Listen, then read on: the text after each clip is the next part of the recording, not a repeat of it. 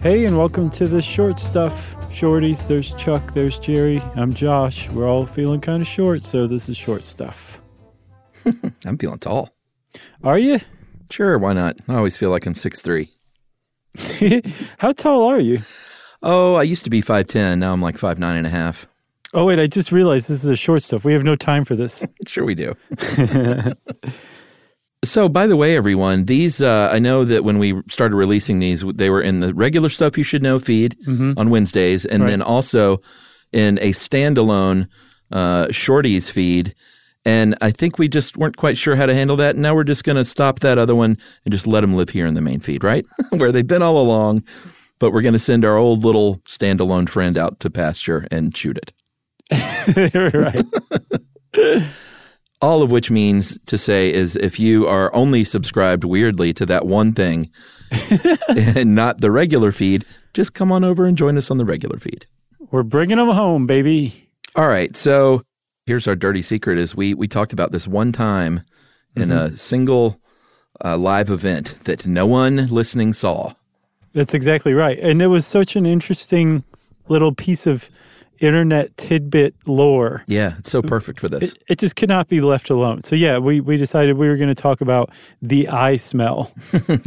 Little eye, big smell. That was their slogan. that was so yeah it is like a little lie because it was tied into that whole like apple push of the late 90s early 2000s when apple was riding high and untouchable yeah, I guess they didn't. You can't trademark something like that, right?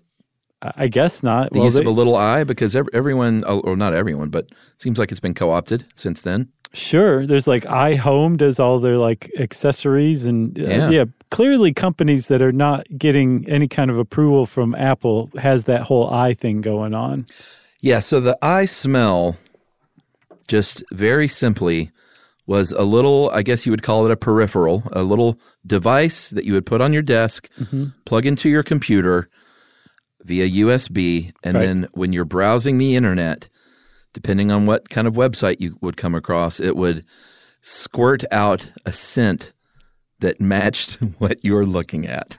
maybe not maybe not squirt maybe more like waft oh, it was probably like a, like a, what do you call those? The little perfume uh, atomizer? yeah yeah Yeah.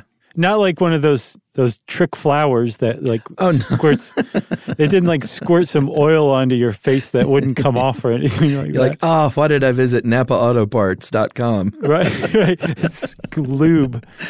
So the problem with it was not what it was or what it did, because if you stop and think about it, that's that's pretty awesome. Yeah, or how it worked.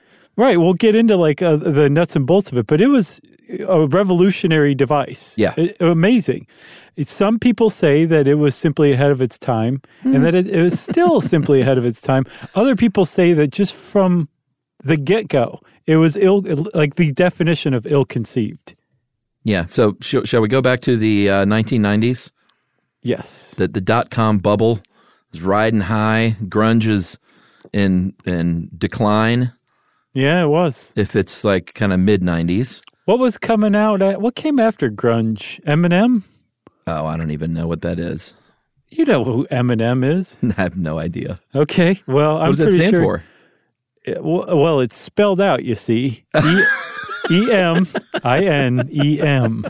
Oh, Eminem, the the the guy, the rapper guy. That's right. Yeah, I thought that was like M and M was some sort of style of music that I just didn't know about. Oh, no, no, no. No, I'm talking like Eminem. All right, so the dot coms are in, in full effect, and if everyone remembers that time, there was just a lot of money being thrown around uh, all over the place for any great new internet related idea. For sure. And I think these guys, pair of dudes named Joel Bellenson and Dexter Smith, who went on to form, um, what was the name of their company? Uh, I think it was uh, DigiScents. DigiScents. That's right. Okay. They they formed DigiScents with $20 million. Oh God! in um, venture capital. And there's this really great. Everybody go read this article. It's a Wired article from 1999, and it it just does a profile of them and their company. And they have like this venture capitalist dude who's like the prototype for the the Silicon Valley Yeah. v- VC guy. it was like he he's the guy. He's Uh-huh. the archetype. It's amazing just to see him appear and be like, "This is 1999. This is the first guy." He's like patient zero. Yeah, the original hoodie wearer. Exactly. Amazing. So these guys, um, they they got together and they formed this company called DigiScents, and apparently it was based on a couple of things. They had already they were they were pretty well off, um, having written some software for genetics databases, Yeah. and this is the 90s, right? So these guys were one of the few, if not the first, to do this. So they were set, but that experience had also kind of given them a um, uh, an awareness of genetics and um, digitization. Yeah. And they they realized like you can you can code something as as organic as DNA, and they had that little little bit in their pipe that they were smoking when they were down on Miami Beach one day on vacation together, and they started smelling perfumes everywhere, as the legend goes. Yes. So the story goes they smelled many different perfumey scents in the air and said, I've got a great idea. I know how we can lose $20 million of someone else's money. Right? Digital scenting, uh, which is why they called their, their company DigiScents.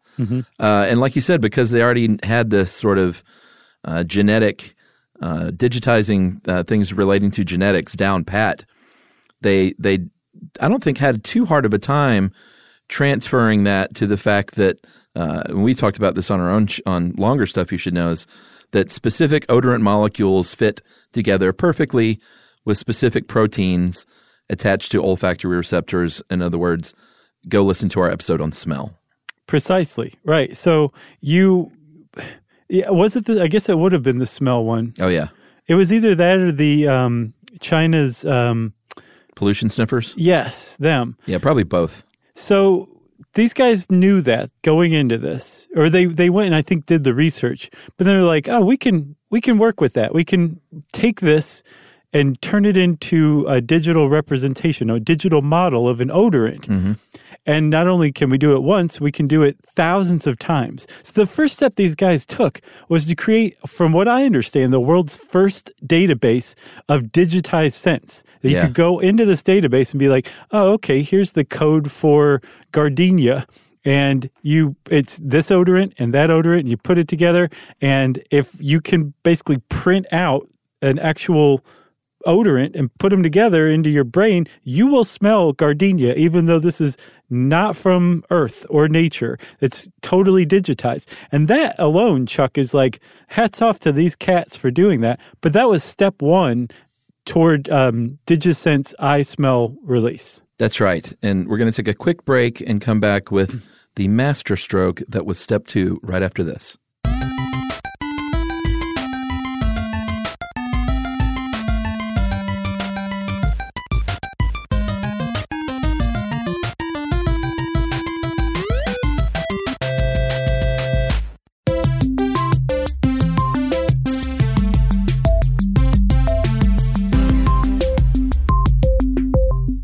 right, so we're back. Uh, the the brilliant master stroke that I teased really was brilliant, and a lo- all this was the fact that they could do the the digitizing of scent alone was great. Yeah. But they sort of learned just like color combinations.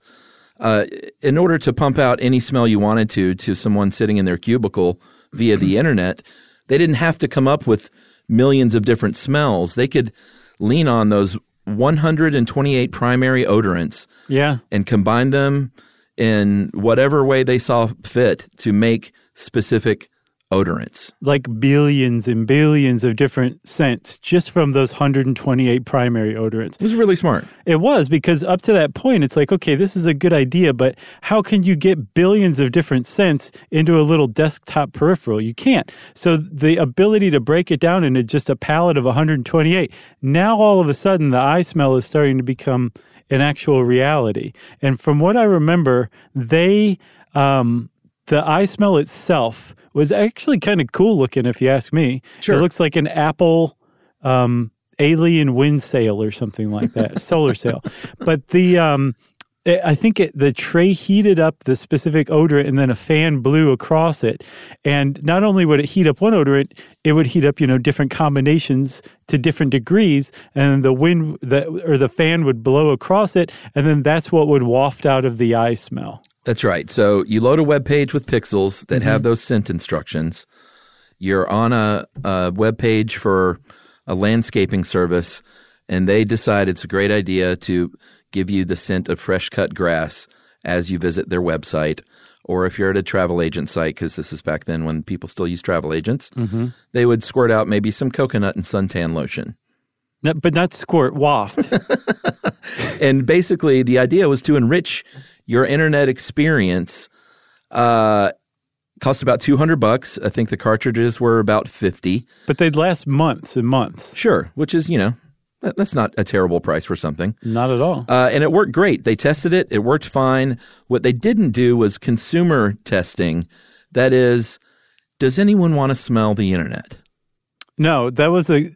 These guys did so much R and D and so much. Um, they were so heads down on the iSmell that the fatal flaw of the the whole thing was they didn't stop to ask themselves, "Do people want this?" They just presumed, yes, this thing is so awesome, it's so revolutionary, and there's so much development put into it. Of course, everybody's going to want it. the price tags right. Mm-hmm. It doesn't slow down your web page. The pixels that they created with the scent information were so efficient it took up i think two bytes of space which is like a 17th of google's tracking pixel everything so about tiny. it it was perfect but no one wanted it it's it, it was just as plain as day except for me i've always wanted one of these yeah, they actually debuted at the 2001 uh, CES uh, Consumer Electronics Show in Vegas, uh, which is where all the big products make their splash.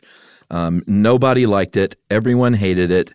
They never sold a single one, and twenty million dollars in uh, VC funds went down the scented drain. yep there was a, there was at least one prototype and you can see pictures of it on the internet but as far as anyone knows that was it they never built one and they certainly never sold one Pretty amazing. And then in 2006, PC World said this is this can't be forgotten. yeah, and they released their list of the 25 worst tech products of all time. And believe me, there's been a lot of worst tech products, but the iSmell was included on that list and, and was honored forever.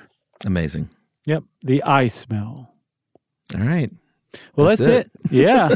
if you want to get in touch with us, you can go to our website, stuffyoushouldknow.com, and check out all of our social links there. You can also send us and Jerry an email to stuffpodcast at howstuffworks.com.